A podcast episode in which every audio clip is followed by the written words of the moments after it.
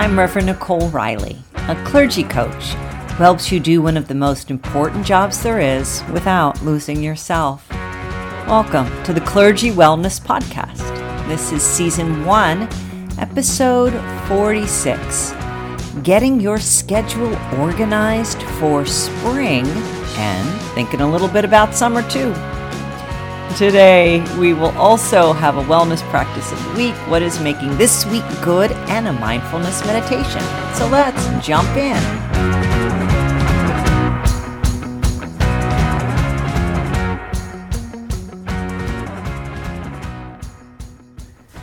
So, my friends, we are in the season of spring. And I thought it might be helpful to just pause a little bit and look at how we are organizing our week as clergy. I've always been interested in organization and how we can use the time we have in a way that is helpful and life giving and also really effective and efficient. Now, I'm not talking about um, perfectionism at all. I'm talking about really doing things that, I don't know, let's give it a B minus grade uh, not perfect, not not all the time hitting a home run, but good and strong and straightforward. So I want to share with you um, some ideas that I've been having as I have been organizing myself lately, and then I also want to talk a little bit about summer. I want you to kind of start thinking about summer and what you might need to do now in order to have a really, really wonderful summer. So, let me share with you five ideas to get more organized. Number one, and it's the one we never want to hear, is take responsibility. Now, I don't know about you, but I find in general, we too often can attribute our lack of organization and our messiness to, you know, that's just how I am. And it may be true, but maybe you, um, while not being gifted with organizational skills, would love to spend less time uh, searching for things you've lost or trying to remember what it was you were supposed to be doing. I mean, maybe it's not a big deal for you, but I'm going to guess that most of us are looking how we can get just a little bit more organized so that we can decrease our stress. So, my first idea is that it really is up to us. It's an inside game. We need to be a little more organized because we want to be a little more organized. And to do that, we have to take a bit more responsibility. Now, this isn't about beating yourself up or even stressing out about it, um, but just more of a stance where you're willing to be a little more curious about what are some things you might do to be a little more organized this spring. And in fact, taking responsibility is pretty freeing. And I say that because when you take responsibility for things, it means that there's something you can do to deal with it. It's not at the mercy of other people. So lean into taking just a little bit more responsibility for your organization and how you're going to organize your weeks. Number two, and this one is probably my most favorite, and it's one of those things that a lot of people don't do, and that is this make a weekly appointment with yourself. So every Friday, I take a little time just for me. When I first started in ministry, it was just a half an hour, but now it's a little more time. And here's what I do during this time. On Friday morning, I sit down and I do a couple things. The first one is I reflect on the past week. What did get done? What didn't get done? What doesn't need to get done? And what do I need to put on the following week? This helps me a lot because it helps uh, tasks not fall to the side. It also helps me kind of see the flow of the week. Second, doing this allows me to think about what I might want to do differently next week. There are weeks when I have great big plans about what I want to do, and then life, of course, happens. But if I spend some time on Friday morning reflecting on why it went sideways, it helps me plan better the next week. You know, if I schedule myself to do exercise in the morning and I find that I didn't do it, I might look at how I might put it in my schedule in a different way, maybe in the afternoon. Or if there's an upcoming class I'm teaching and I'd scheduled some time for me to do it, but it got squeezed out by pastoral care, I might look at how I actually could spend that time next week to make sure I get it done. And then, third, it allows me to give thanks for what happened in the week. So I find that uh, because I am often very focused on tasks and getting things done, that the weeks kind of all blur into each other. But if I take a little time on Friday and I go through the week and see what happened, I find I appreciate my life a little more and I have a better sense of the good things that are going on. Uh, they say that your brain loves to focus on what isn't working. so, this is to help combat that. Take some time, think about all that went well this week and what I can give thanks for. I usually make a big cup of tea when I make this time on my Friday mornings. And sometimes I'll even squeeze in a little English biscuit cookie to have as well. So I make it a time to look forward to. Number three, look at and assess your current systems. So, what are the systems you use to help you get things done?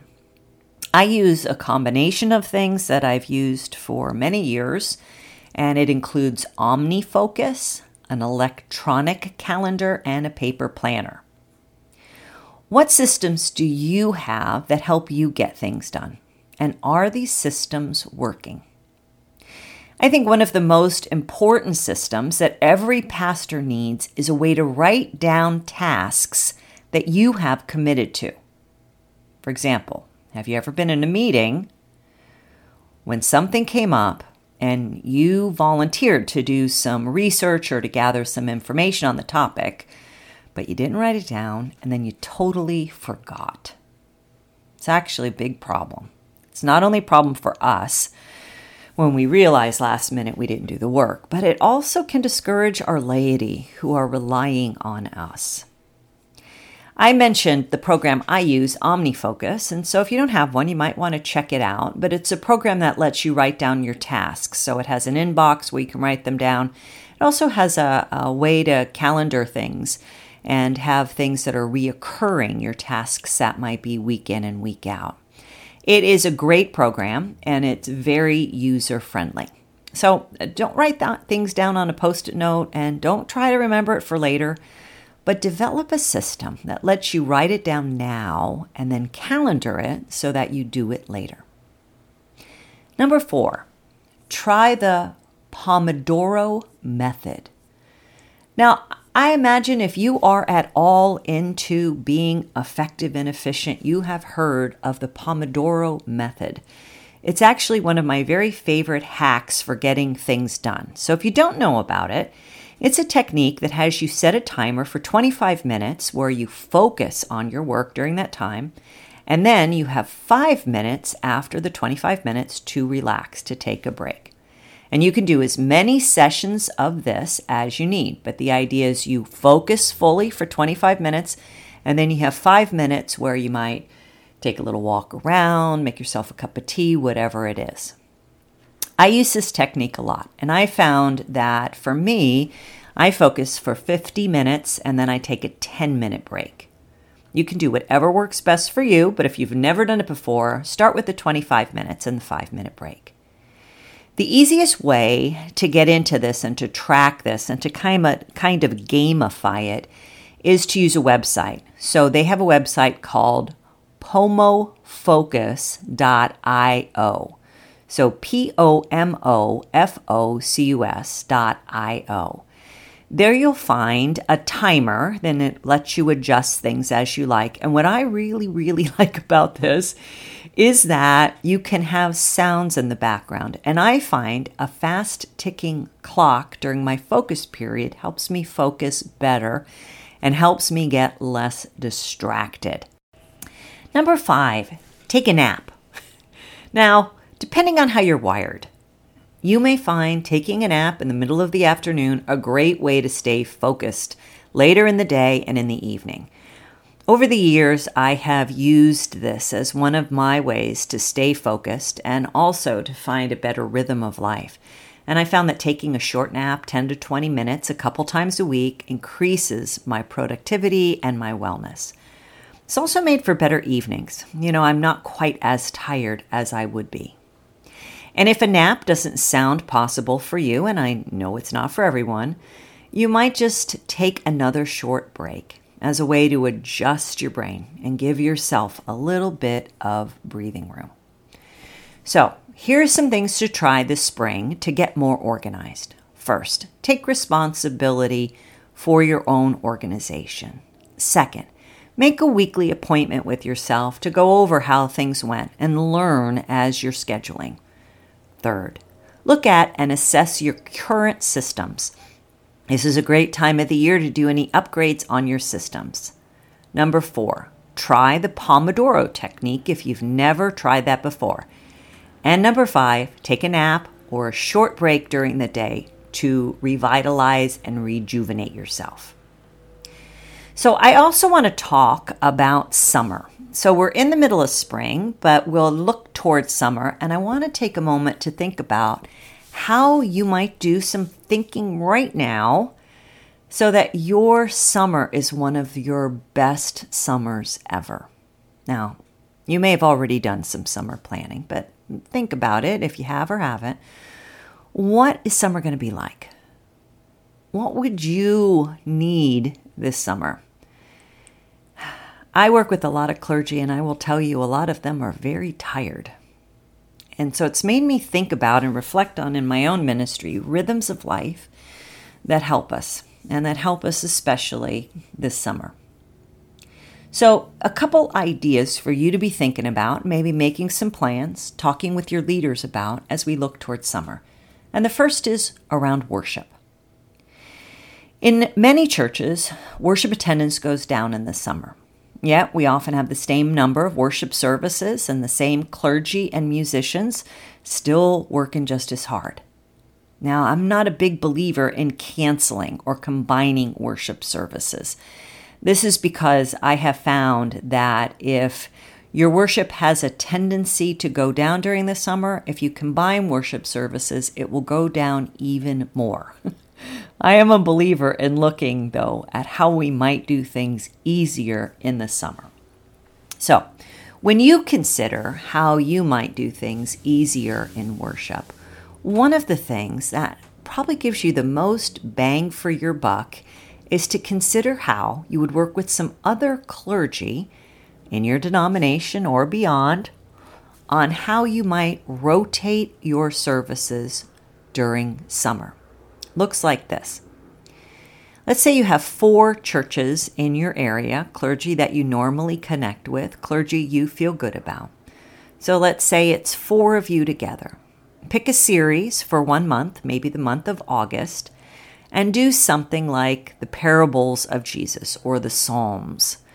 These are teachings that don't need to be done in any particular order. So, if you have four weeks and four pastors, each pastor decides which psalm or parable they will be preaching on, and then they go to the four churches and deliver that same sermon four different times over the month. What's really great about this is first, you're only writing one sermon instead of four. Second, your church will get to hear some additional voices in the pulpit. Third, it can create a lot of energy. I actually just saw a church do this where it really publicized. We're doing this special thing. We're hearing the voices of our areas, pastors, and really did some nice social media about it. So it felt like something very special and something really that people wanted to be around for. So that's one idea on how you might do a little less work during worship for the summer. Second, uh, church meetings. If your church hasn't adopted a less busy summer meeting schedule, this might be something you want to try. Last church I served, we canceled all of our meetings in August, and it really worked just fine. Now, if you don't feel you can cancel meetings, you might want to look at how you could put in some special fellowship time and do less business, but build more community among people and get people more connected to one another. Holding a meeting at a church member's house and having a barbecue can lift everyone's spirits and give it a different rhythm of life. So look at your church's calendar and see what meetings might be canceled for at least one of the summer months. Or if you can't do any of that, maybe you just pull it on Zoom. Number three, staff.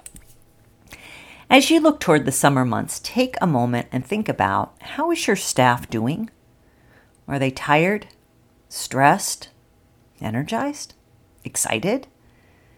I found that the time we got to the other side of Easter, the staff all needed a break. And I'm not talking about vacation, but I'm talking about a way to appreciate the staff and give them a little different rhythm of life during the summer months. This might include doing a staff meeting offsite at a coffee shop or doing it at a restaurant. It might mean asking some of your church leadership who are particularly tasked with caring for the clergy and the staff to bring lunch one day for the staff. It might mean closing the office early on one day during one of the months in the summer, or even doing a summer retreat with the staff in a place where they could bond together, have some downtime on their own, and also have some fun. So take a moment and think about your staff and how you might help them have a little better summer. Some things that I have done over the years during the summer that I have found helpful in giving me a little different rhythm include having one of the months of the summer, often August, as a special focus it could be a focus that builds on the theme of VBS, so the kids are involved more. There's just more of that kind of VBS energy for one month during the summer. Also, doing a Wednesday midweek dinner church with different leaders who lead during that time and teach on different themes and having food together in communion. Or taking an additional day or two off during the summer just to give a three day weekend of my own making to enjoy summer that much more. And so, how can you get a little more organized this spring? And what is it you want to be doing this summer? Do some planning now. You'll find it makes a huge difference. Wellness practice of the week. This is where I share a little something that you can do to increase your wellness. And this week's wellness practice is to take some time and calendar some of your own summer three day weekends. Now, here's what I mean. A lot of times, pastors in the local church don't get usual three day weekends Labor Day, Memorial Day, Martin Luther King Day, all of those are celebrated on a Monday, and since we work on Sundays, it means we miss out on the rhythm of life that a lot of people know. So, how do we get our own three day weekends? Well, I think a couple things. First, go through your calendar now and decide for the rest of the year what three day weekends you'll take. Can you take off Memorial Day or Labor Day weekend? Can you find a way to get a guest preacher in during those times, which are often lighter in attendance? Another great three day weekend that sometimes isn't, but sometimes is, is the 4th of July weekend as well. Another way I found to deal with it, depending on what was going on at the church, was to schedule my kind of own three day weekend. I found that I was able to do this during the summer, especially, that I looked for what were the quieter weeks at the church and then I'd schedule an additional day off. So my days off were always Friday and Saturday, unless, of course, something came up on a Saturday. So I would schedule during the summer a Thursday, Friday, Saturday. I'd create my own little three day weekend. I also found that um, there were other ways of taking days off that had a great impact on my summer vacation time. One of the churches I served, I had not taken all my vacation. So for the month of June, I had five days still to take. And I took one every week, giving myself a whole bunch of three day weekends. This was a time when my son was young, and I used that time to hang out with him, to go to the beach and the library, and hang out at the pool. And it made summer feel much more like summer. So, how can you increase your enjoyment of the summer by taking an additional day off here and there?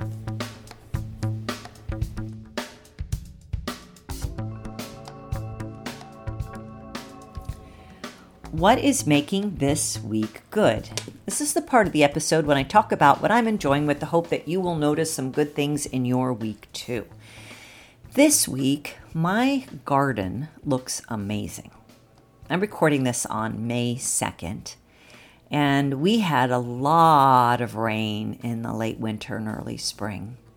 I live in Southern California, and it's really a desert here. And so, even though uh, I grow an English garden style garden, it's often struggling because there isn't enough water. But this year, there is more than enough, and everything is blooming all together. So, what's making this week good for me is slowing down enough to look at the garden and to enjoy it.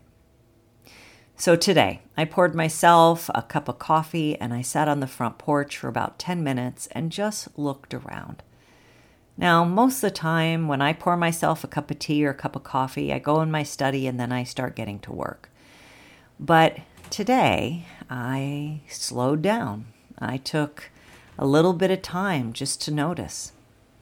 I'm going to start doing this more this spring as I enjoy the flowers in my garden and take that three minutes or five minutes or even 10 minutes and just to sit on the front porch, enjoy the warmth of the sun, the blue of the sky, and the flowers in bloom.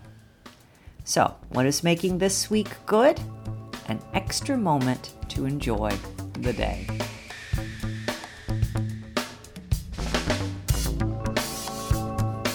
Mindfulness meditation. Take a moment to relax and to be present right where you are. You might take in a deep breath. You might be able to roll your head, relax your jaw, release your shoulders. Notice your back up against the chair you're sitting in and the beauty that is around you. And remember who you are. You are God's beloved. And remember in whose image you are created.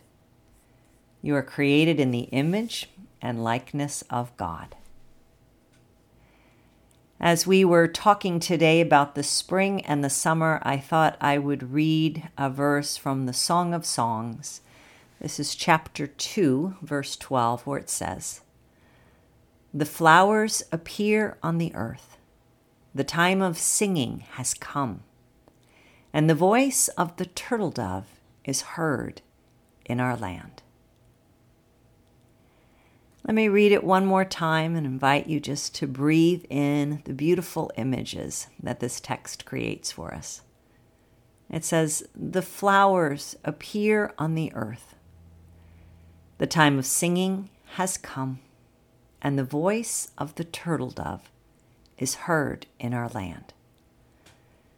This is from the Song of Songs, chapter 2, verse 12. May you hear these words today and may they give you life.